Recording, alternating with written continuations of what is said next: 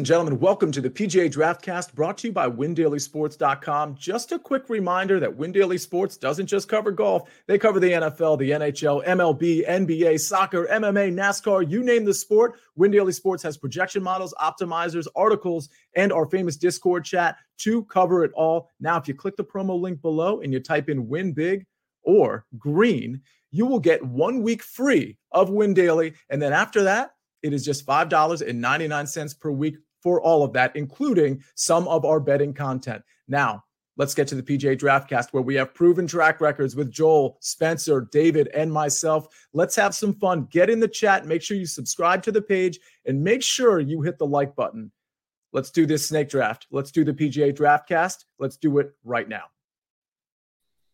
PGA Nation, we are back with the Farmers Insurance Open.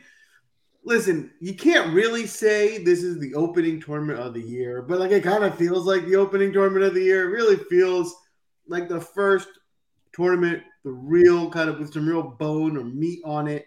Um, I'm certainly excited, and you know I like that we're starting on Wednesday instead of Thursday. Get this done with on Saturday, change it up in the week a little bit, and as you've already seen, we have a very special guest joining us tonight, the PGA tout, along with the normal, the regulars, Sia Nejad, Spencer Aguiar, David's in the background helping us out tonight as usual. John, how you doing tonight? Splendid. Thank you guys for having me. Long time viewer. I've been on here before, it's been a while. I've moved locations across the street in Jersey City to a new backdrop. So uh, really, you know, move to this backdrop for the purpose of looking the part in this draft cast. So excited to make my my 2023 debut tonight. It's funny. I didn't think that would be what you would lead with because I was going to ask because like the new backdrop looks sexy. I was like, what do we do? Are we changing things up? It's a good look. I gotta say.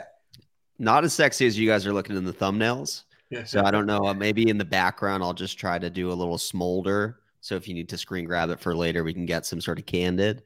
Um, but yeah, thank you. Sex, sexy is the buzzword this week, I think, when we yeah, describe. Can I, can I just say I appreciate John, aka PGA Tout, wearing his hat because I don't know if you all know, but he does like a lot of video content now along with his written content, which is amazing.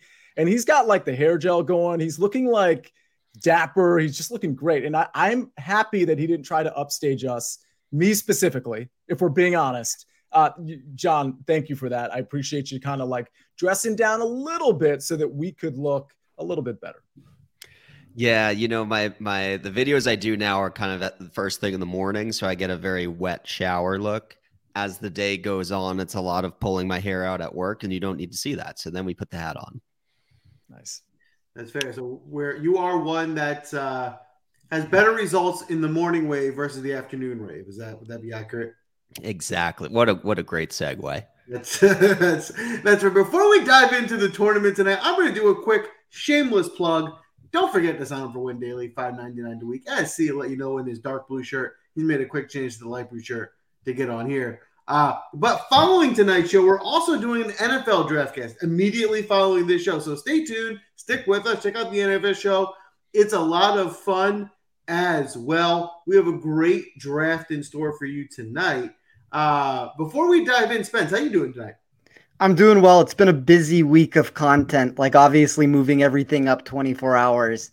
You know, I, I have to write like 20 articles a week and do four podcasts. And I know Sia's been doing a ton of stuff. I've seen him all over the place, and John has all his articles. So uh, that's the one difficult part of this week, but I, I think it makes it fun that we don't have to compete against the NFL and from a content creation standpoint, like there's a lot of good that comes out of this and decisions have to get made quicker. And I think people that are able to do their due diligence and put the research in are going to have the answers for this. So it's a fun tournament. Uh, you know, obviously the top end of this field is really strong. It drops off kind of uh, precipitously after that. But, you know, that's kind of what I think you're going to get this season in general with the elevated events. And, you know, it's, I mean, we, we haven't talked about it much, but the fact that, you know, five, 10% of the top players are at LIV now. There's just different fields. I think we're going to have to adjust with these fields looking like that moving forward. Um, I do want to just comment on Ivan talking about the beautiful Giants hat you have in the background. I believe I read that right. Beautiful, yeah. So nice hat, John. Greatly done. Sia how you doing tonight? I'm good. I, I'm I'm excited to have John on the show. I'm excited that the Georgetown Hoyas have just now. It looks like they're going to snap their 29 game losing streak in the Big East. This is like a storied franchise, and they're about to beat DePaul on FS1. So I've got that on in the background. Happy to see that. Uh, but listen, I'm always excited to have a guest like PGA Tout. And by the way, you, are not getting away with not getting some random questions throughout this uh, show, just like last time, thrown your way. So um, I will say this: get into our Discord. Um, tonight, you know, we always drop our, our outright picks, but just a lot of our other picks in our Discord chat. So make sure you do that. We've been really kind of on fire. David Bileski, who everybody knows at this point, is incredibly sharp and, and has us up over 100% ROI. He, we had big on Montgomery and Jason Day last week. It's been really, really impressive. So that that sharpness isn't really coming from me. I'm just the guy that's telling you the story here. But uh, in, in our Discord, there's a lot going on uh, across all the chats, but the golf one in particular. So get in there. But I'm ready for a course breakdown. Let's get this thing started. Spence, hit us with it. What are you looking at the courses? Uh, the courses plural this week. Can I do this a little bit differently this week? What if we said no? Like, no. Sorry. And then I, I guess I would just give a course breakdown in that capacity. But I wanted to get your guys' opinion on this because I've seen this in the space. Um, you, you, take somebody like Brian Kirschner. I saw him post the thing. He had over 500 votes on it. Do I, I guess we'll go one by one here. Obviously, there's going to be wind on Thursday, and with the split course rotational aspect of this tournament, which split do you think is better between the South and the North and the North and the South? Because I've heard this explained by people in every different way. I have an opinion on it myself, uh, but I guess I'll start with you, Joel. What is your opinion on that? Um, I'm going to minimize that as much as possible from the standpoint of um, one, it's only you know the meat and bones of the tournament are all going to be played on the main course to begin with. So it is a one day split, really, because of until the cut. Um, is there an effect? Probably, but I think it's going to be a small effect considering you got to score over four days. John, what about you? I would say, in general, I would prefer easier conditions on the easy course when you only get one round on the easy course because we've seen, I would say, three of the last four winners, I feel like picked up like 75% of their strokes uh, under par on the North Course itself. Like I think, I think when Jason Day won here, um, he shot like eight under the first day, and then he shot like two under the next three days. But it was enough because he made up so much ground on the North. Um, but from what I've heard too, it seems like they're gro- growing out the rough a little bit more on the North this year. It's playing a little bit more difficult than it usually has, which I think is great. I don't think there should be that big of a discrepancy between the two courses, even though one's like 500 yards shorter. Um, so in the end, I'm not really. It's not really factoring into my player pool. Wind is tough. We can expect wind to go a certain way today, and then you know, at the flip of the hat, it's it's not the way that we thought it was. Especially when it's coastal. Um, whatever the forecast of wind is tends to just you know not be as accurate. I, have kind of found, but uh, to answer that question, I would say in general, I would prefer to have the easier conditions when you're playing the easy course.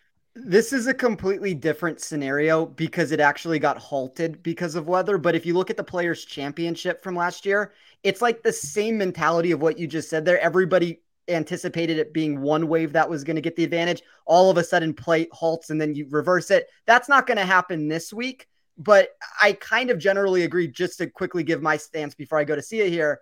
I think if you're over analyzing that information, you're probably doing it wrong on the flip side of that, I would probably take the opposite route um, and say I would rather have the North Course on Thursday in in the windy conditions. But I think that kind of goes to show that there's a lot of different ways to play it, and maybe it comes down to ownership at the end of the day. If you can get everybody going one way or the other, you might be able to create leverage in one of those spots. But uh, Sia, I'll go to you really quickly. What do you think? Yeah, I know David's been really vocal in our Win Daily Sports uh, Discord chat about you know w- which wave to stack, and he has a comment in here. All your scoring needs to happen on the North Course, which he's he's just ratifying what John just said. But the risk is you can shoot a 78 on the South Course really easily. So listen, you I think you can make an argument on both sides. I know Win Daily, at least as far as our Discord is concerned, and and, and David kind of leading the way there. We kind of have a certain stance, and it's really up to you whether you want to take that stance or not, or go contrarian, go the other way, or just ignore it altogether. But we're just trying to give you the information. My answer is kind of like a blend of all of yours because I don't think personally, I don't think there's an answer. I like to default to David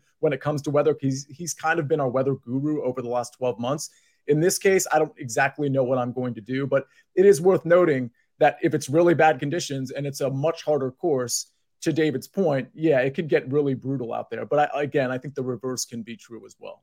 I think John kind of said that best too in this scenario. Like, there's just so many question marks about what is going to actually happen and mm-hmm. who gets the advantage that you can quickly wipe yourself out of this tournament if you take some, you know, bold stance in one direction when you really don't know from a statistical perspective that that's the case and that's what's going to happen. Like, I, look, we all have opinions of what we believe is the best case scenario that's going to take place.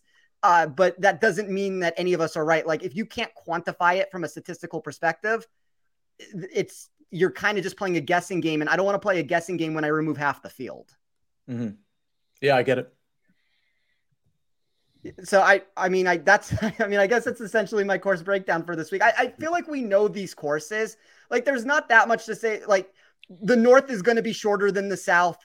John said that scoring is going to be easier on that course. I think par five scoring in general is going to be vital. You look at total driving of the ball, it's going to be thicker rough. It has rained there a little bit over the past couple months, so you might get more receptive green complexes than you normally do. But I'm not necessarily like viewing it in that capacity. I still think you're going to get fast surfaces, and the rain with the rough is going to make it more lush. So you have to find fairways. You're going to have to have a really good around the green game. Um, putting probably gets somewhat mitigated, uh, like for good putters. And I only say that because when you look at Birdie Fest, like Jon Rahm calls the tournament that he won last week a birding co- birdie contest, a putting contest with it. And I think part of the problem with that, looking at that, is, is when you have 26 under scores, you have to make putts to win the event. When you look at 10 under tournaments, you can get guys like Hideki Matsuyama that can ball strike this tournament and win it. You can have a guy like Luke List who overpowers it with his distance, and we know he's not a very good putter and can win it. So I just think there's a lot of different routes that you can go for this event. And and I guess that kind of just goes back to the original answer that I just said. I wouldn't get stuck in any like predetermined mentality that you can't get yourself out of. Like there are multiple routes here. Collin Morikawa or whoever you want to say could come out to this course and use his proximity to an advantage, even though he's shorter off the tee. Like, I don't think distance is the only prerequisite to find success.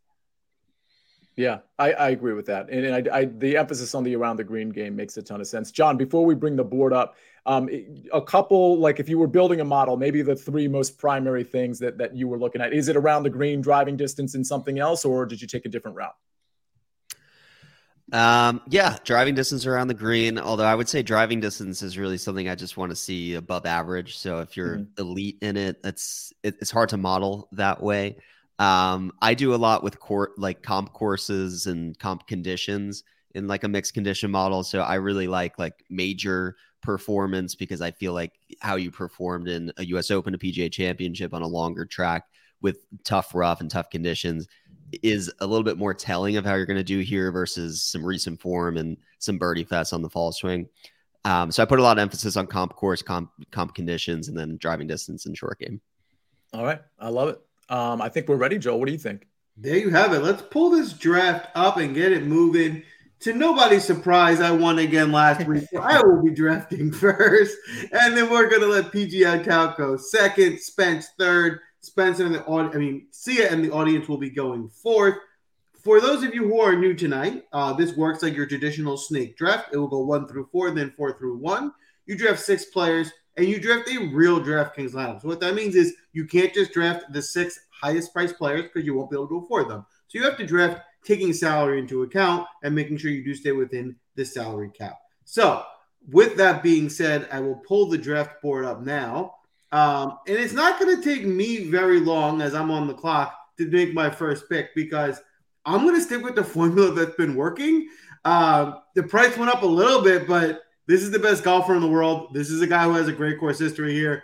For all things considered, the only thing not to like about Jon Rahm this week is well, okay, well, there's two things I like about Jon Rahm this week. Is absurd ownership because it's absurd, and if I'm being honest, I might go less heavy on him in big tournaments, and I will here with you guys.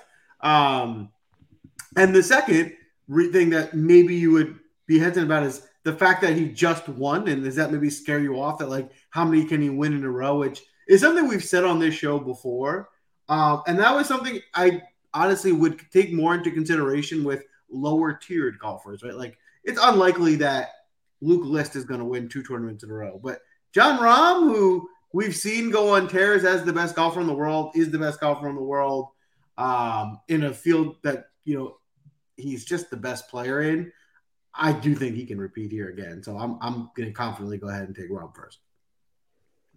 So this is interesting because of his ownership. I, like, I, just a real quick DFS question. You guys can keep it short or long if you want, because I want to get the draft kind of moving so we get some picks behind us. But Spencer and John, I'm going to ask you the same question, and I know it sounds ridiculous, but contextually, knowing ownership and, and things of that nature, fade or no fade on Jon Rahm, Spencer? It's so weird to say fade on it. And I go fade every single week and I get burned every single time I do it. I guess I'm going to say fade. Like, I see 40% ownership. I think that there's realistic win equity on players next to him. Like, um, you know, I, I don't know. Like, if you want to compare him to, I don't care who in that range. Like, I don't want to just start naming players and, and going down that route with it. But it's like, I'll just pick one. Is he really that much more likely to win this golf tournament than Tony Finau? I, don't know if the answer to that is necessarily yes. And we saw Morikawa go head to head with him at the Sentry Tournament of Champions, and Morikawa probably should have won that event. I know that the course history looks great. I don't think Rahm's going to burn anybody. He's probably going to come inside the top 10, but I guess in Joel's like outcome of making that pick, he probably should be more expensive than 11,600 he probably should have pushed closer to twelve thousand uh, dollars. Like if you mm-hmm. would have made him twelve point one, I would have been okay with that. So I think you're getting a, a, discount in price, and it makes it realistic that you can make builds around him. But part of my problem with Rahm isn't even necessarily Rahm, and I, and I know I'm giving way too long of an answer here uh, with it, but um, the problem comes down into like the six thousand dollar section. There's not a lot of players I like, and I don't know how Joel's going to wrap this up. And maybe he gets stuck in this $7,000 range where he constructs this perfectly. But I do have problems dropping down into that 6K range. And if you're telling me that it's a volatile tournament kind of to begin with, with some of these harder conditions, uh, I don't know how many of those golfers that I want from down beneath. Yeah, that's fair. Tout.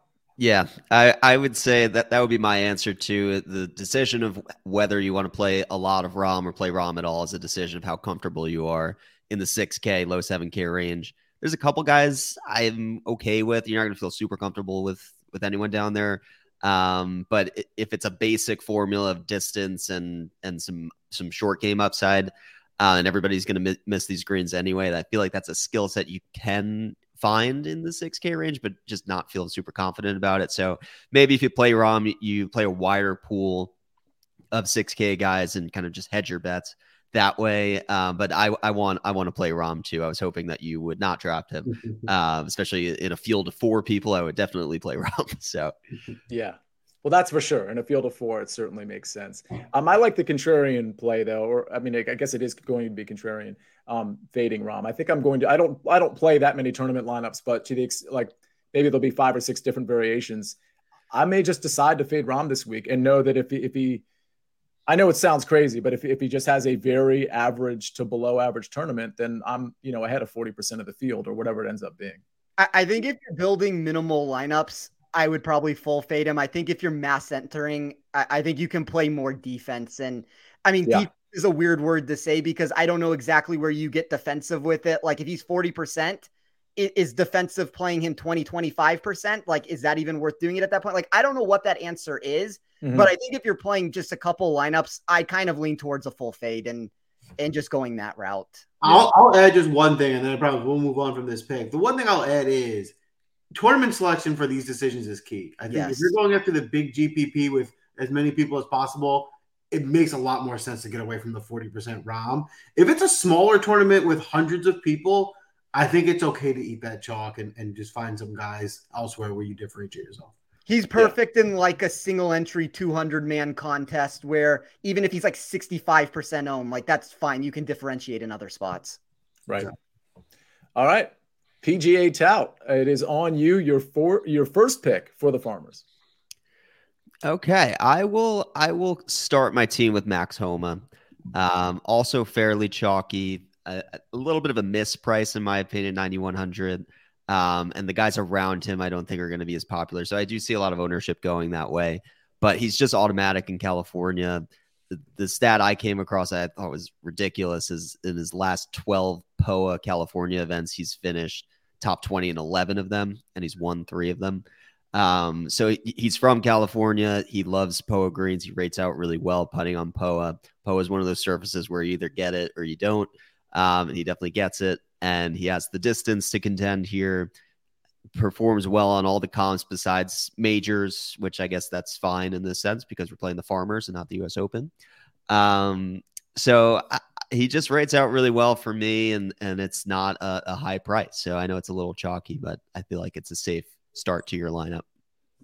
I totally agree with that. I, I, like Homa, and even though he is chalky, the discount is, is, really, really nice there. Any strong opinion, Spencer or Joel, before we move to Spencer's pick on Max Homa? I, I like Homa. Yeah, fair enough. I mean, the parade is a misprice, in my opinion. I, I yeah. mean, he should be, he could be 9,500, 9,600, and we'd look at him the same exact way, most likely. Uh, Spencer, your first pick for the Farmers. All right, I'm going to go a little bit different than I think everybody thinks I'm going to go. Or maybe, I mean, if you've read my content, you might n- know which route I'm going here. But I'm going to take Sungjae Im at 9,300. And uh, there's a couple reasons behind this. And, and it really comes down to like, as I do every single week, I reweigh all the specific factors that I'm looking for. So for me this week, weighted tee to green is very important. And what my weighted tee to green number looked at is it looked at off the tee, it looks at approach, it looks at around the green, but it doesn't do it in the standard sense of just like throwing in the strokes gain aspect of it. The uh, the off the tee portion looked at total driving, so that was a 60-40 split of distance over accuracy there. The weighted proximity for approach is all the stats that we've seen historically. And then I had an extra like five or six percent weight over what I normally do on around the green just because it's such an important stat. Sungjae graded number one in the field for me when I ran it in that capacity. Like we have Rahm in this tournament. We have some really big hitters. So for Sungjae to pop to the top here, I think he has realistic win equity in this tournament.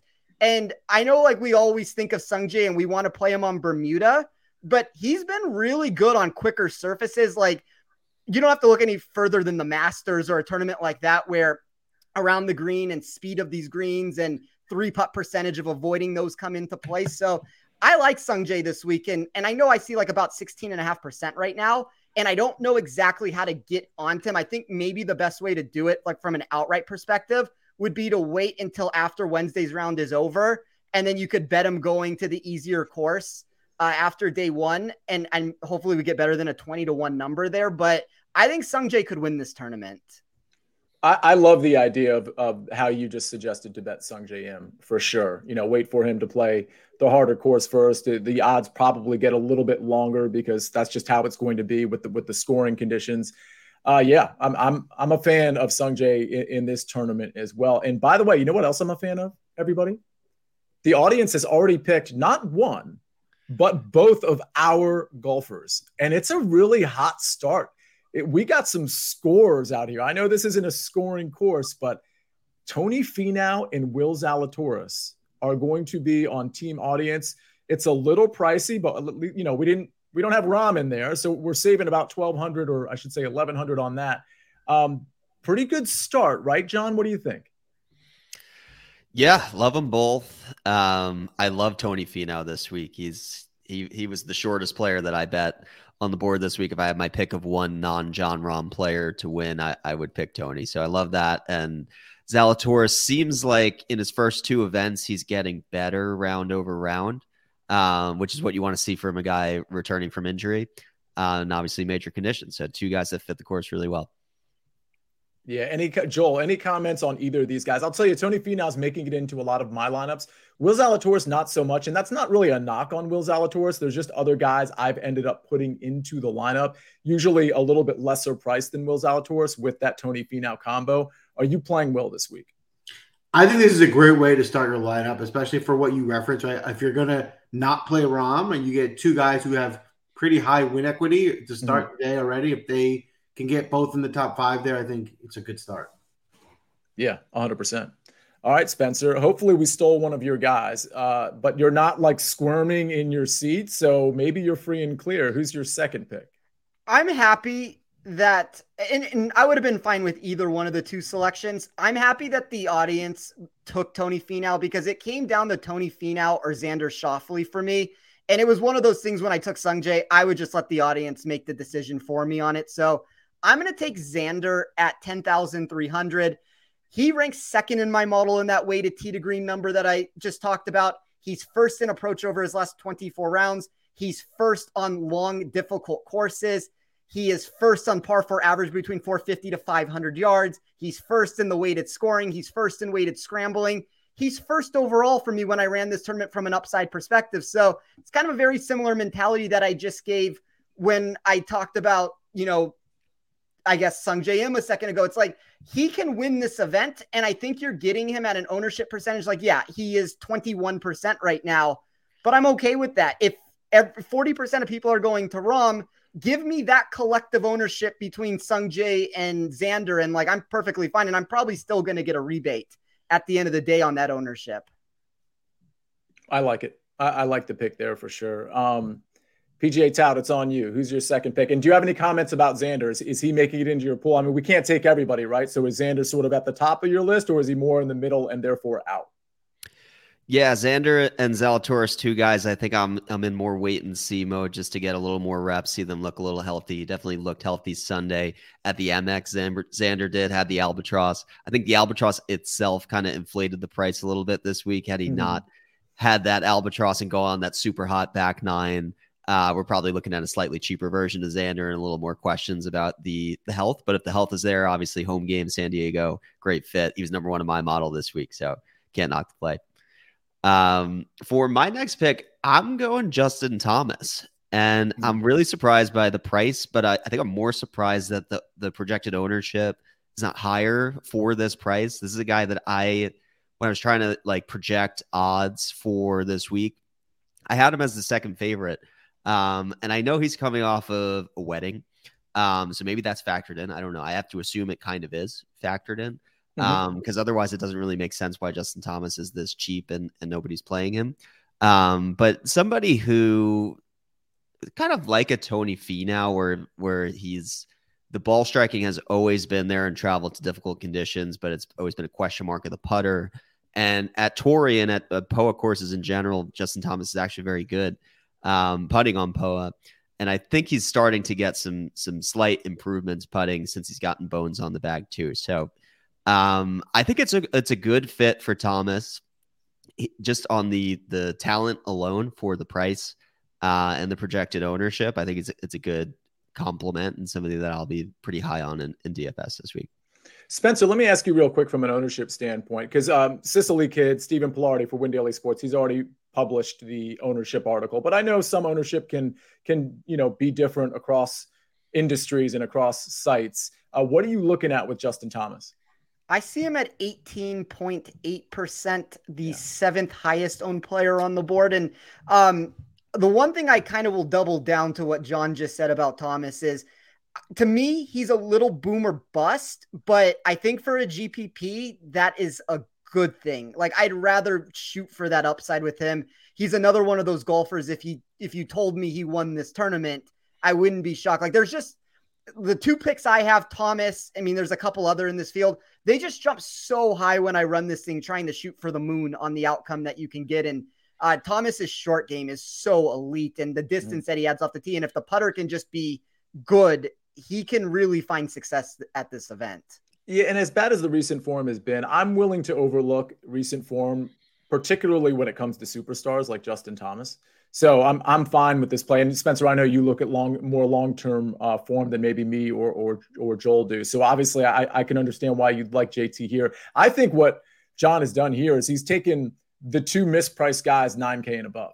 I mean that that's what he's done. There's nobody more mispriced than I don't care about recent form than Justin Thomas or Max Homa. And so the value on John's team is uh, is pretty tremendous. So Joel, it is on you. You've got two picks, and I'm sure you've had time to contemplate it. But I'm going to while you contemplate these two picks, I'm just going to ask John. two or three rapid fire questions. We'll probably do this one or two times, maybe two or three times throughout the show. Rapid fire. So, first thing that comes to mind. The first one's kind of like out there. You ready? Hit me. Hit me, he says. The name of your high school crush? Uh, my fiance Laura. Is that true? That's an actual fact. That is that is a fact. We started. We met each other in high school and started dating in college and have been together ever since. And when are you getting married? And has our invite already been sent out, or is it like electronic? Like, how's that going to work? Yeah, getting married this October. There are save the dates on the table right next to me. We just received them, so they're going out. That's why you haven't gotten them yet. Um, yeah, don't it. don't worry about the whole address thing. I'll figure it out telepathically, and, and you'll probably you'll see it soon. Okay, so uh, really two quick questions before we go to Joel's pick. Movie you've seen way too many times. Um, the other guys, and I will never stop watching it. All right. At some point, I'm going to ask you, you guys, uh, the the Spencer and Joel, uh, your uh, answer to that. Maybe not on this show, but I think that's a really good question. Mine is a few good men, white men can't jump, and accept it. I'm just a sucker for Justin Long. I don't, it's it's uh, I don't know what to tell you about it. Breaking Bad or Better Call Saul, which is better? Breaking Bad. Better Call Saul is called Better Call Saul is a little too slow for me. Breaking Bad, perfect. Good answer, Joel. You got back to back picks. Let's go. All right. So I, I, will say I was planning to take Justin Thomas here. Um, I like that pick. So I, I support you there. I think the price and ownership there for him this week, even though his form may not be peak, um, I think I agree with Sia's take. It's like guys who are that good, they're going to come back around. So I don't get too down on the form. So I pivoted. It actually makes sense for me because now I can be even more balanced with this Rahm lineup. Um, and the way I'm going to start here is I'm going to go with Detry and Tarren. So we're going to go overseas. We're going to find some power, and we're going to go super cheap. I think both of these guys can get, have top 20 potential, maybe top 15 even. And basically, my, my, my idea here is I really need Rahm to bring it for me and get me a win. And if he does, with the winner, I can get the rest of my guys in the top 15 and 10, like just in that range, that should be enough of a combination. And I think these guys have that upside. They're good course fits. From a from a outcome to dollar perspective, I think they're both a little bit underpriced. So I love the value I'm getting here as well. Yeah, I'm playing both of those guys in in DraftKings. And for the record, I was on a show, a new show that I'm a part of, a early edge PGA show, and one of my four top 20s was Thomas Detry, who, by the way, has been top 20 in three of the last five uh, PGA tournaments he's played. Uh, it was plus 360. I thought it was a good enough number. I, I like the upside with uh, Thomas and I like Callum Tarren as well. Uh, Spencer, are you on either of these two guys? My model really likes Detry this week. The only concern I had is I saw him going in the opposite direction in every single matchup out there in the space at some of the hmm. sharper books. Um, I can't give you a reason for why that would be the case. I mean, he's inside the top 15 on my model. I tend to think that he is actually a very good golfer, and I, I think we're going to see that come to fruition over the course of the season with him playing on the PGA Tour. But I mean, it's at least noteworthy enough to mention that there there there's some reason out there for why sharp money is going the other way. I just don't have the answer for that because I would more so agree with Joel's stance on this that he is a very good play this week. All right. And Tout, before we get to your pick, uh, a question from Ed here. Hi, David. Not to be that guy. He wants to ask about the DP, art, DP World Tour article. As everybody knows who is at Win Daily Sports, we don't only do the PGA Tour, we do the DP World Tour as well. And that's really thanks to David Bileski, who was just red hot on both tours. So uh, that info, I, I think he's working on that article right now, Ed, to be honest with you. But it's going to be uh, released tonight, I believe, and and we'll follow up on in Discord for that. So we're gonna have he's gonna have DP World Tour picks, and he's going to have picks for the farmers as well. All right, Tout, it's on you. All right, I think I'll start to get contrarian in the second half of the draft, but I want to get my guys. I want to start with a foundation of my guys who are apparently everybody's guys, but that's okay. Uh, I'm taking Kurt Kitayama here. I think on the PGA Tour, we know who the short course specialists are. Kitayama is becoming a long course specialist. Every time he goes to somewhere that's over 7,400 yards, he's thriving. Anywhere that he can just keep hitting the driver, doesn't have to worry about laying up, hitting at the same distance as everybody else on the on the in the field. That's when Kitayama is at his best. That's where he's racking up all his top three finishes last year. The Mexico Open, he was a runner up. Scottish Open, he was a runner up uh, Honda Classic top three, BMW Championship. That's a driver heavy course. uh, with with Elevate. Actually, not a bad um, comp Wilmington to hear. Um, he was top 25 there too. So now he's a top 50 player in the world. He's 7,600. The the history isn't much at Torrey, but he's in better form now than he, he ever has been before. Bomber, good long iron approach, great scrambler, just a, the type of player that should do well at Torrey. And Spencer, before we get to your pick, Joel, I want to ask you about Kitayama because he like really fits your mold. I feel like you've picked him before, perhaps. Is he somebody that's in your pool? Yeah, and I especially like Kitayama as like a first round leader. I think he's someone who I'll play in showdown for sure this week. He could definitely pop on a single day. Um, but yes, he, he, will also be in my pool. I think he's a good course fit. Um, my only thing I don't love about Kitayama this week is that for someone who's 7,600 and his upside, I am seeing him at pretty high ownership. Mm-hmm. All right, yeah, and, and Tout did say he was going to try to get different later on in the uh, in the draft. Not that you have to, John. No, no peer pressure on our part. Um, seriously, uh, Spencer, it's on you. You got a nice start here with Sungjae Im and Xander Schauffele. Who's next?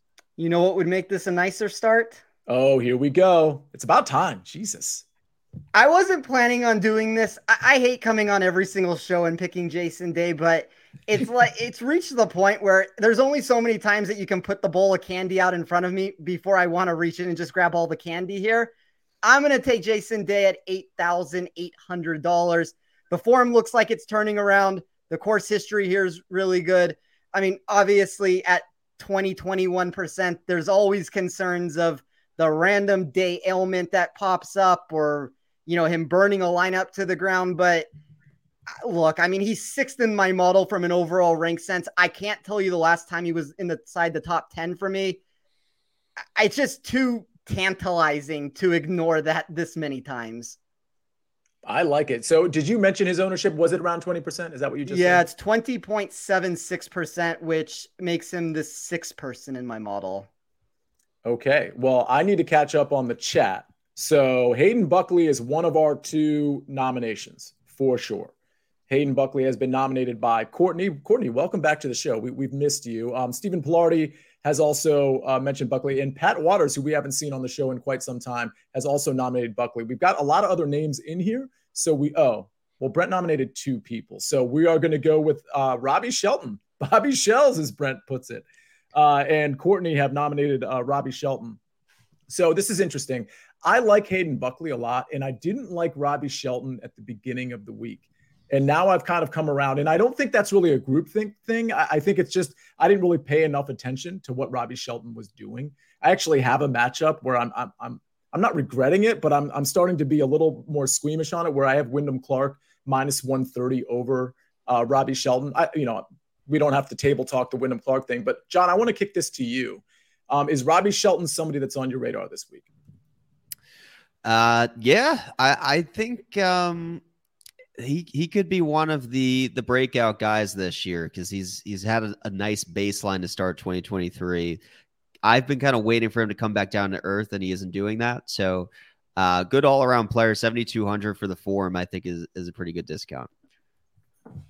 Okay. Um, and we might have a Siwoo gate here. Did Siwoo get nominated? So Buckley got nominated Oh, only once. So he's right. Okay, so somebody piped in and said it's Siwoo and Shelton. Zach Jeffers. I think Zach is right. I think it's Siwoo Kim and Robbie Shelton as opposed to Hayden Buckley. Yeah, I'll have to go back and double check that, but I think Woogate says David. Um, all right, so that that's really our, our team here. Um, Spencer, I'm going to kick it to you before you make your pick. Uh, Siwoo Kim on your radar or not this week? Yeah, I, I, probably like the two selections better. Like, I'm not necessarily on Buckley this week. Um, I understand the reason behind it, but I mean, other than that, the audience is now in the six thousand dollar range, and it's going to be more challenging to make a decision. Like, I have nothing against any pick that they've made so far. Mm-hmm. All right. Okay, so Spencer, it's on you. You got your guy Jason Day. You got Sung Jae and Xander. Who's next? I feel like I can just stop drafting, right? Like those three probably outscore everybody. Probably. Yeah, I mean, so let's just I, do it for fun. I'll yeah, I'll let's just add this for fun at this point. I will take Martin Laird at seven thousand one hundred. there's a couple things I really like about Laird. Uh, the one beyond anything else is when you look at some of his putting splits on fast POA surfaces. So my baseline for him, which would be my two-year baseline, is 114th in strokes gained putting. He jumps all the way to 31st in strokes gained putting on fast to lightning POA greens. Um, I mean, pretty much no matter how I run this outside of weighted scoring, which there's a problem there, he's inside the top 50 for me in most categories. So I'm going to trust my model in this situation for a guy that ranks 24th overall, 19th for upside. I bet him to come top 40 at three to one. I think there's a lot of routes to go with Laird this week that I, I believe he's a slightly underowned in the market. And the weighted proximity is 30th overall. So if all of that can come into play at like 2.22%, I think there's some upside here to be had. Yeah, and I don't expect that number to go up. And, and part of the reason is, you know, he's certainly not a bomber by any means, and he's not he's not a guy that's ever chalky in the first place. So if you're playing down the narrative of driving distance, I mean, certainly Martin Laird at least makes it into the conversation at two percent seems like the right leverage. Uh, Joel, any thoughts on Martin Laird? Did he? I mean, th- this is this is kind of one of those questions where I think the answer is, well, I you know I probably wasn't considering Martin Laird, but that's why he's two percent, right? Any thoughts on Martin Laird? I mean, generally, I, I don't like Martin Laird. He's not typically someone I like to play. Uh, but I do think, you know, this week with a challenging 6K range and someone as a place to look to get cheap, I think he's a viable option, but um, probably someone that won't make my player. He's Fair probably enough. more boom or bust than I would care to admit, but at 2%, like I'm fine taking that risk. 100%. I get that. All right, Tout, it's on you. What you got? Um, yeah, I think on the topic of, of the 6K range, I'll, I'll be the first to dip in here. I think there's only two guys in the 6Ks that I'm going to play. Um, the, the first is, and who I'm going to select here is my boy MJD, aka the Jaguar, aka MJ Duffy, which I think is how you pronounce it, but that's an issue that I'm now realizing out of the written medium that I actually have to say the names. Um, and I don't know if that's correct or not, but I like him on paper. I like his statistical. Oh, correct pronunciation. Excellent. Boom. Thank you, chat. Um, I so here's what I like about him. He's a bomber.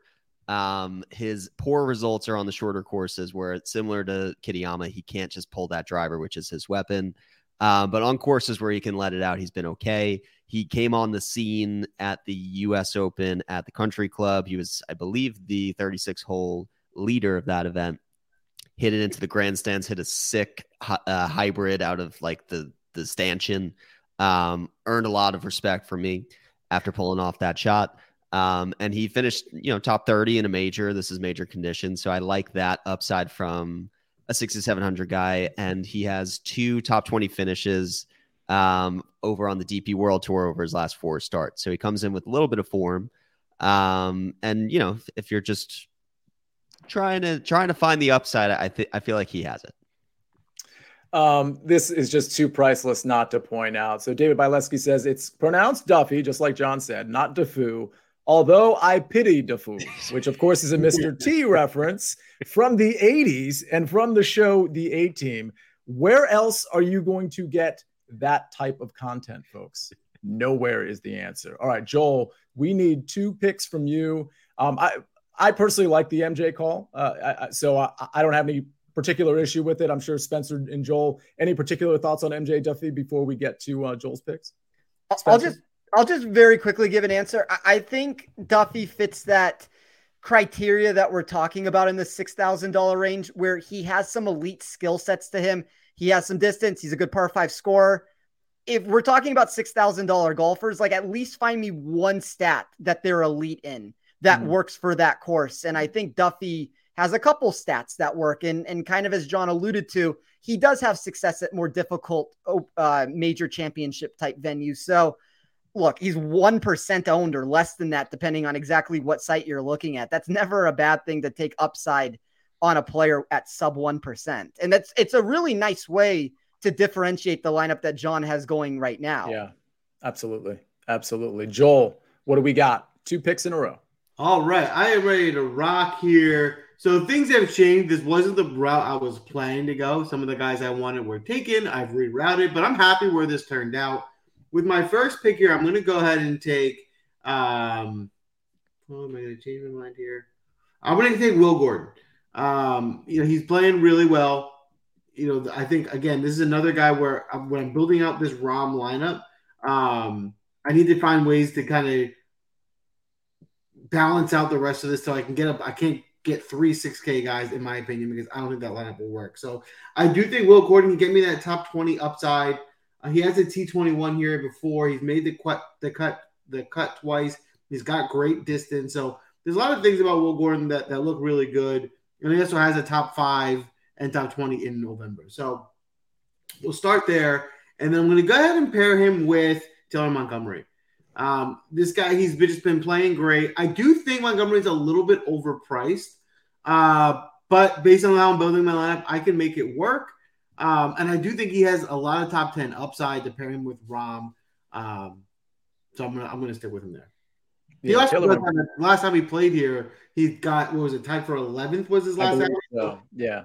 If, if we're if I'm a little bit overweight in course history, he's he's getting me there too. Spencer, before we get to Tout's pick, I want to ask you about Will Gordon because I've been going back and forth on him. I, you you guys know I've been, been a big Will Gordon guy over the last few months.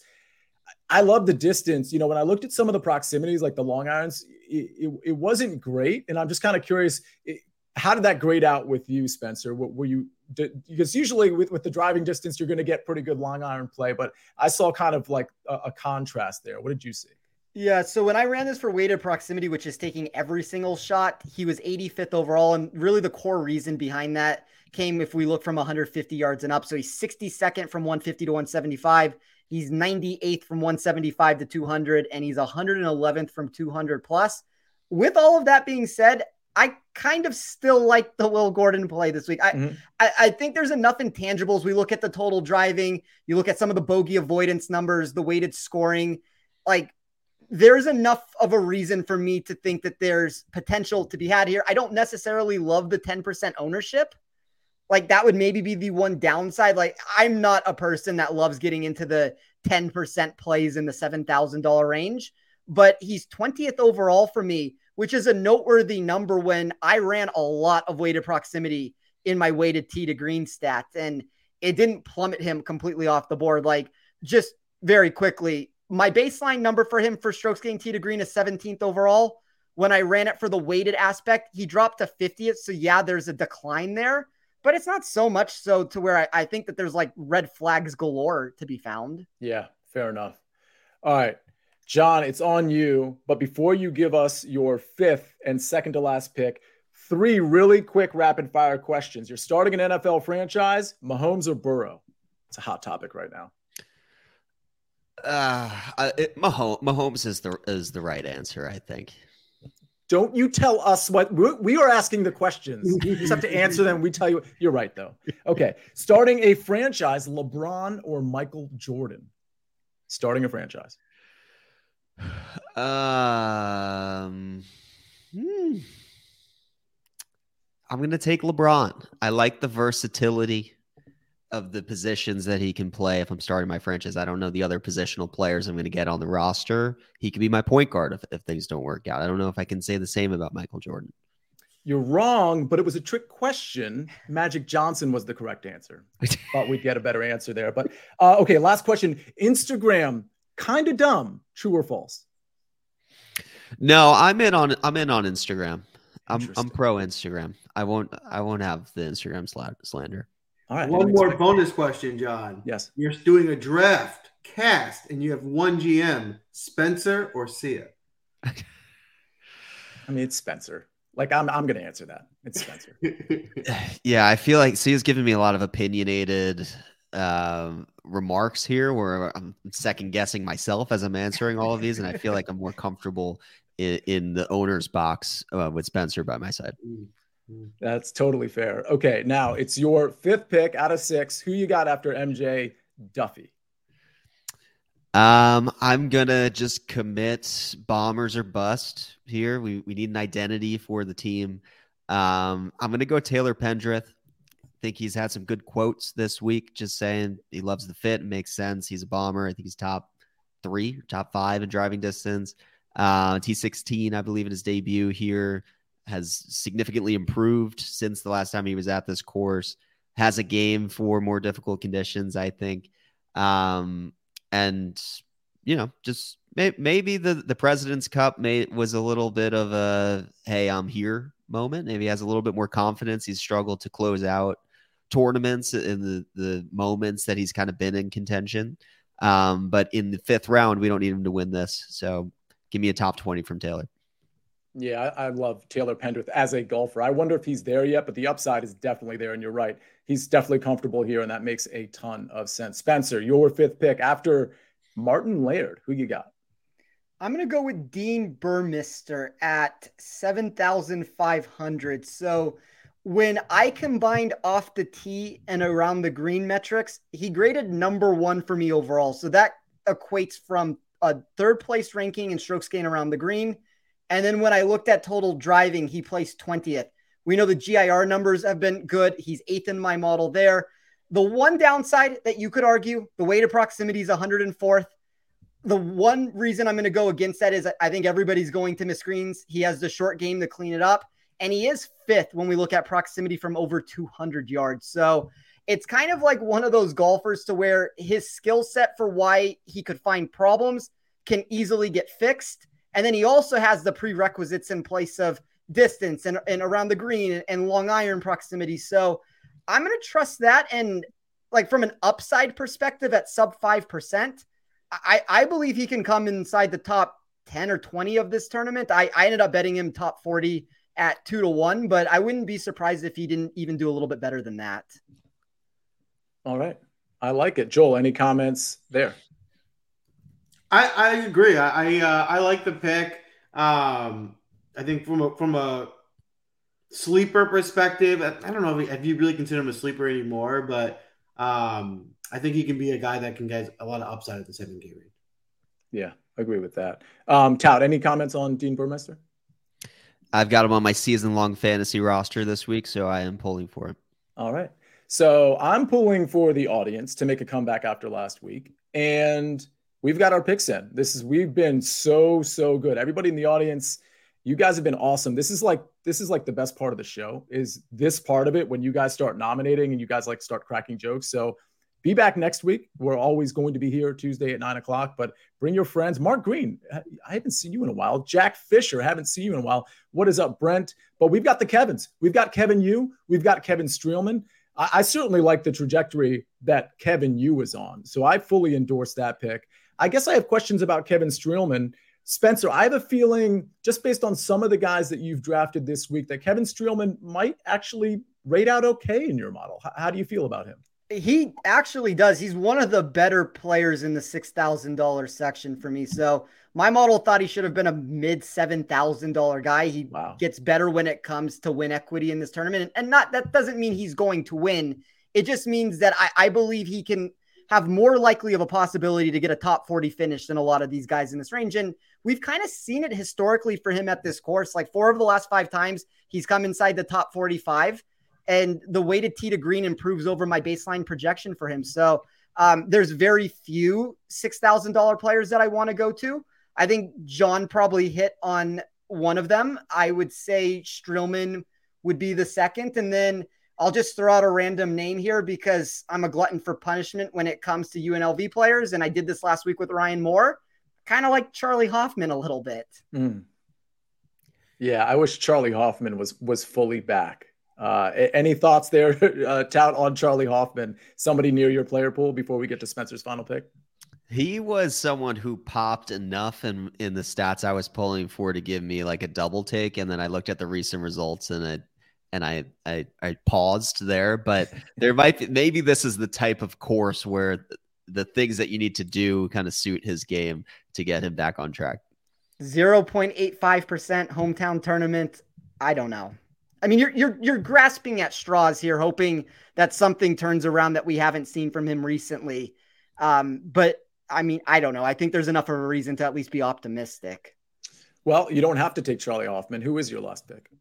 I could I could take Charley Hoffman though. it's it's a possibility. Mm-hmm. I I might. this is going even more gross than that. I'm gonna take a guy that has not played since. Well, I, I, guess up until recently had not played until the FedEx. I'm going to take uh, Jhonathan Vegas mm. uh, at seven thousand dollars, and it's just one of those things. Find me a player with an elite skill set. Um, I, I know he obviously missed the cut last week when he played, but I think that this is a decent spot for him. Like I've always thought, this is a good course. He has a fine enough short game. He has the distance prerequisites that I'm looking for. I don't know how much I necessarily love like wrapping this up with Laird. I think Burmester's okay from a safety perspective, even though my model doesn't. And then Vegas is going to be extremely volatile.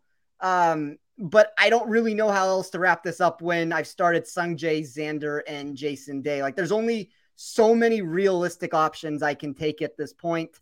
Um, sure, you could make an argument that some players are safer than others, but like if you if I throw out a random name like Rickie Fowler, I like Rickie Fowler this week. Maybe I'm in my own bubble there, but like that's also super volatile. So it's like volatility no matter where I go with these picks. And I like what Zach Jeffers has to say here that he had a bad Thursday, but seemed to fire nicely on Friday and Saturday. For somebody who hadn't played competitively in so long, you would almost expect that exact trajectory. Yeah. And the fact that he finished the tournament way stronger than he started it and missed the cut actually speaks to the fact that maybe he's going to find his stride in this particular tournament. And certainly certainly a good course fit here, in my opinion. All right, PGA Tout, you got one pick left. Who's it going to be? Okay, so I am between Matsuyama and Sahith here. I'm going to go Hideki. Um, solid course history here. Has a uh, his best is a third place in 2019. I think he's made the cut here in like five or six consecutive years. Elite short game, we love that here. The Poa putting is actually probably one of the least bad surfaces that Hideki's been on long long term.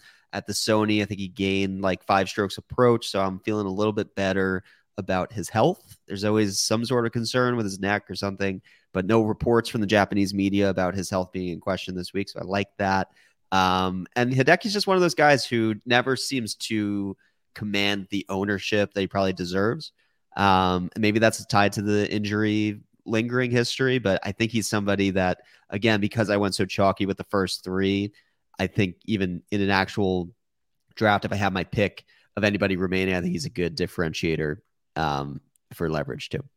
Yeah, I, I totally agree. And just for the record, I'll, I, I don't have a lot of pre-tournament outrights because I'm going to live bet this tournament from an outright perspective more than most tournaments. But I do have a few that I'll put in the Win Daily Discord, and one of them is Hideki, and it's just because the number was Same 40 here. to one, and I think I got the number late. Like I think other people might have gotten better numbers. I got it at 40 to one. It's just like Hideki 40 to 1, like, I, like I'm just going to bet that. That's just one of those things. So, uh, speaking of the Win Daily Discord, Steven in here, he says Vegas was sharp in practice rounds this week. Johnny Vegas, that is, of course. And uh, we, we do have boots on the ground there. Steven, some of Steven's people that help us with uh, our, our pristine ownership article are on the ground there, and we have some insight that we have poured into the Win Daily Sports Discord. So obviously check that out. But um, Spencer, any or, or Joel, Spencer, any any thoughts first on uh, Hideki Matsuyama before we do Joel's last pick? I like Hideki a lot. I'll, I'll keep it short and sweet. But I also have the 40 to 1 ticket. I got it later. I want to say it opened at like 50 to 1 and then immediately dropped to 40 to 1. But mm. I still like that 40 to 1 price. And, and I think from a DFS perspective, that's kind of the exact leverage that you're trying to find on a golfer to where we know at his best he can win the golf tournament. And yeah, there's question marks about exactly where he is right now. But the approach game looks stellar in his last starts. And if we can just turn around some of the off the tee woes, I, I do think a quick surface is also conducive for success with him. Love it. Absolutely love it. Uh, Joel, if you have any comments on Decky, go ahead. But it's also, you got the final pick of this week's PGA Draftcast for the Farmers. Yeah, I, I generally feel like Hideki is uh, undervalued, um, you know, especially for his upside. You know, he doesn't bring a ton of consistency, but he does have those tournaments where he's pop. This seems like a good spot. I think betting him outright, playing him in DFS at low ownership all makes sense, especially at this price. So I like the Hideki pick. Um, but I will wrap up this draft cast with my final pick, and I'm going to go ahead and take Ben Taylor. Uh, ben Taylor, for me, you know, he seems to be a good course fit. He has the upside, right? I'm I'm looking for a lot of upside plays here as my Rahm pick, where I want someone else who can get me in that top ten. And I think if Ben Taylor has a, a really good week, he certainly can do so. He has two top five finishes in his last five outings. Uh, he doesn't have a glaring weakness. A little high ownership for someone at 7,100, but still under 10%. So I'm happy to go there. I played a lot of Ben Taylor last week and Ben Griffin for that matter. Um, John, how do you feel about Ben Taylor this week? Or Ben Griffin? I like Ben Taylor more than Ben Griffin this week. Right. Um, ben Taylor really could have won the Sony. He had so many like lip outs, putts that just looked like they were on a good line. None of them fell. I feel like he two putted every green. He's got a good game. I'm excited to see more of him this year. I think he, I don't know if he's a rookie or if it's his first time playing a full season on the PGA Tour, but he's he's got a good game. All right, I like it, and that's that's DraftCast. But what do we have next, Joel? For everybody, that's the DraftCast. Next, don't forget hit the like button. You know, give us a follow. Goes a long way. Uh, and let us know whose team you like the best. We're gonna drop the lineups on Twitter Give us your vote on who you think is going to win. We'll be tracking back to anoint and crown the winner again as usual. But we're not done yet. Before we wrap up tonight, we are going to give you our first round leader bets. Uh, we'll start with you, Spence. Who are you looking at in the first round leader market? So I have five players. Jhonattan Vegas on the north at 70 to 1. Rickie Fowler on the south at 65 to 1. All these are going to be split between the course that they're playing. Uh, Martin Laird on the south at 90 to 1. Dean Burmester on the south at 60 to 1. And then Sungjae Im on the south at 22 to 1. I love it. I love it. How about you, Tout? You got any first round leaders for us tonight? Yeah, I uh, I just loaded up on players who are playing the North in markets that put the full field. Um, so I took Wyndham Clark, Patrick Rodgers, Will Gordon, Sebastian Munoz, of course, um, and Aaron Rai um, for my five first round leaders. Markets seem to love Wyndham Clark this week. I just want to point yeah. that out. And I, I was going to say this is really cool because we have a lot of overlap on these first round leaders. So it's not a collective like 20 guys we're throwing out. There's so much overlap. You're going to hear like 10 names. This is really cool. Joel, go ahead. My bad. I love it. I love it. I'll be quick with mine on the on the South course. Um, I like Justin Rose a lot in the first round leader. He's got great history here. Um, I like him coming out with a hot day. That's my number. That's my priority pick of the first round leader market. I also like in my long shot for the South Court, Trey Mullinax at 60 to 1. And then on the North Course, um, I'm riding with the squad here with Johnny Vegas. I think he's a great first round leader bet. You're getting him here at a great number at 75 to 1. Uh, Ryan Palmer at 35 to 1. And we'll go with, you know, I think it's just fun for the show. And it'll be a, a great ending for Jason Day to give us the first round leader on the North Course at uh, 10 to 1. All right. I guess it's my turn. Well, first of all, I fully endorse the Johnny Vegas play. I, I hadn't even, I honestly didn't even look at him from a DFS or betting standpoint. But when you throw 70 to 75 to 1, knowing uh, how he, he played the, the final two days last week, um, I'm, I'm going to be betting that. So I picked two guys on the South course and I picked four guys on the North course. And that was mostly because I thought the competition was a lot less steep on the North Course, so it just made sense for me to have that split. I mean, you can kind of do what you want. Obviously, if you have that split, you can do all, all the bets on the North Course. You can ignore my South Course bets, whatever it is. South Course, Cam Davis, Davis Thompson. Just taking flyers here. You can get different numbers on Davis Thompson. I saw 65 to 1. I saw 50 to 1. Um, Cam Davis was 25 to 1. It's kind of short considering the competition he's up against. It's, you know, it's not great. I do think he's a great course fit, though. I think he'll do well this week. North Course, where in my opinion, there's much lesser competition. I think that's uh, not really a dispute. I got Patrick Rodgers at 28 to 1, Thomas Detry at 30 to 1, Will Gordon at 35 to 1, and the easy button play on the North Course, the guy who's definitely 100% super lock to be your first round leader for the Farmers on that very North Course. Well, it's none other than Wyndham Clark at 35 to 1. Wyndham Clark is your first round leader, 35 to 1. Book it, North Course, easy money, all your savings, everything you got, you got to put it on Wyndham Clark. Oh, the, the thing you guys got to realize is in this down economy, investing in the market is just losing money. Investing in first round leaders, multiple. So it's just such a smart event, mainly because of the times, right? Because of it's just not smart to put in the market put it on this bet, invest it, watch it come back in multiples. First well, round leader market, should, not stock market. Exactly. I think exactly. we should do. And, and, a Wyndham daily squad ride where we just bet him the round leader every, all four days. That's yeah. awesome. Yeah. yeah. Wow. It was good. That was good. I gotta say. That was speaking of good, I have one last question for you, John. Pineapple on pizza, yes or no? Absolutely not. Thank under, you. Under no circumstance. Thank you. Okay, Joel, I have to kick this to you and Spencer. Pineapple on pizza, yes or no? No. No. Okay, see, there's so many people that are like a very strident yes. I don't get it. I'm not mixing my fruit with my pizza. It's just a terrible idea. I like pineapples and I like pizza. Right. Together. Thank I you. don't think I want a pineapple around anything that's warm. I can't think of a scenario where I want to combine pineapple on any warm anything. Another great take. See, yeah. PGA tout. Oh, this is all about tout this week. That was fantastic. I can't wait. Tomorrow, can we reconvene? Okay, can I ask you guys something? Um, this is really for for you, John, more than anybody. But when Wyndham Clark cashes that first round ticket on the North Course, can we reconvene and just have like a five minute like celebration? The whole community, everybody in the comments right now, we can all just celebrate together when Wyndham Clark hits your first round leader at the Farmers.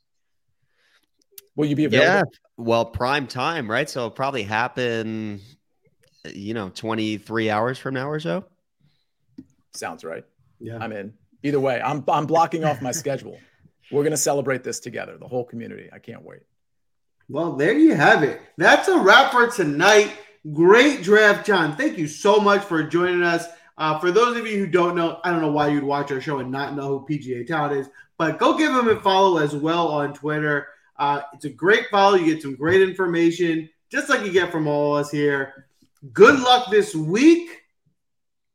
See, am I forgetting anything? just one thing actually but actually two things john real quick because you do have that video content when does that come out and how do people how do people view that when do they view it yeah thank you that is a, a new addition and this week was weird because it was a two day week for all of us content people um, but that'll come out tuesday afternoons every week it's, i'm trying to keep it condensed because there's so many great creators in the space who who actually know how to do video content and i'm just trying to figure it out myself um, so it's meant to be quick hits, but um, yes, that's on the Lines YouTube channel every Tuesday. And then you know where to find my articles, written work on thelines.com. Yeah, the lines. So you do like th- there's a lot of people that contribute to the lines. That's a that's a pretty sophisticated website. You guys cover all sports, right? Yes, very busy with NFL. They they have prop articles for everything you can imagine for the Super Bowl. I'm going to be helping out um, with the Gatorade shower color prop, which is Ooh. my favorite prop. I am three years in a row. I've hit it. Um, there is a science to it, so you'll have to look out for my video on that tease, which will be coming out Super Bowl week, probably on a Tuesday. That's a serious thing, right? Like you're you're being serious. Yeah, it was blue last year. Common misconception: people just pick the team color color. Um, but it's the Super Bowl. You want to pick the the flavor that you like the most. You're not just going to randomly pick a new flavor on the most important game of the year. So, plenty of research goes into it. Um, and you know, you can look out for that if you're if you're bored with the golf picks. You know, Super Bowl. Ever heard of it? yeah, we'll close with that, except for the fact that we got to close with Edward saying, My marriage now depends on Clark being the first round leader. And ladies and gentlemen, that is how you bet the first round leader. Thanks, Ed, for showing everybody how you need to do this. Don't worry, everything's going to be fine tomorrow. Don't worry about it. Quick return on this investment. One other thing sports, obviously. Sports. Sports.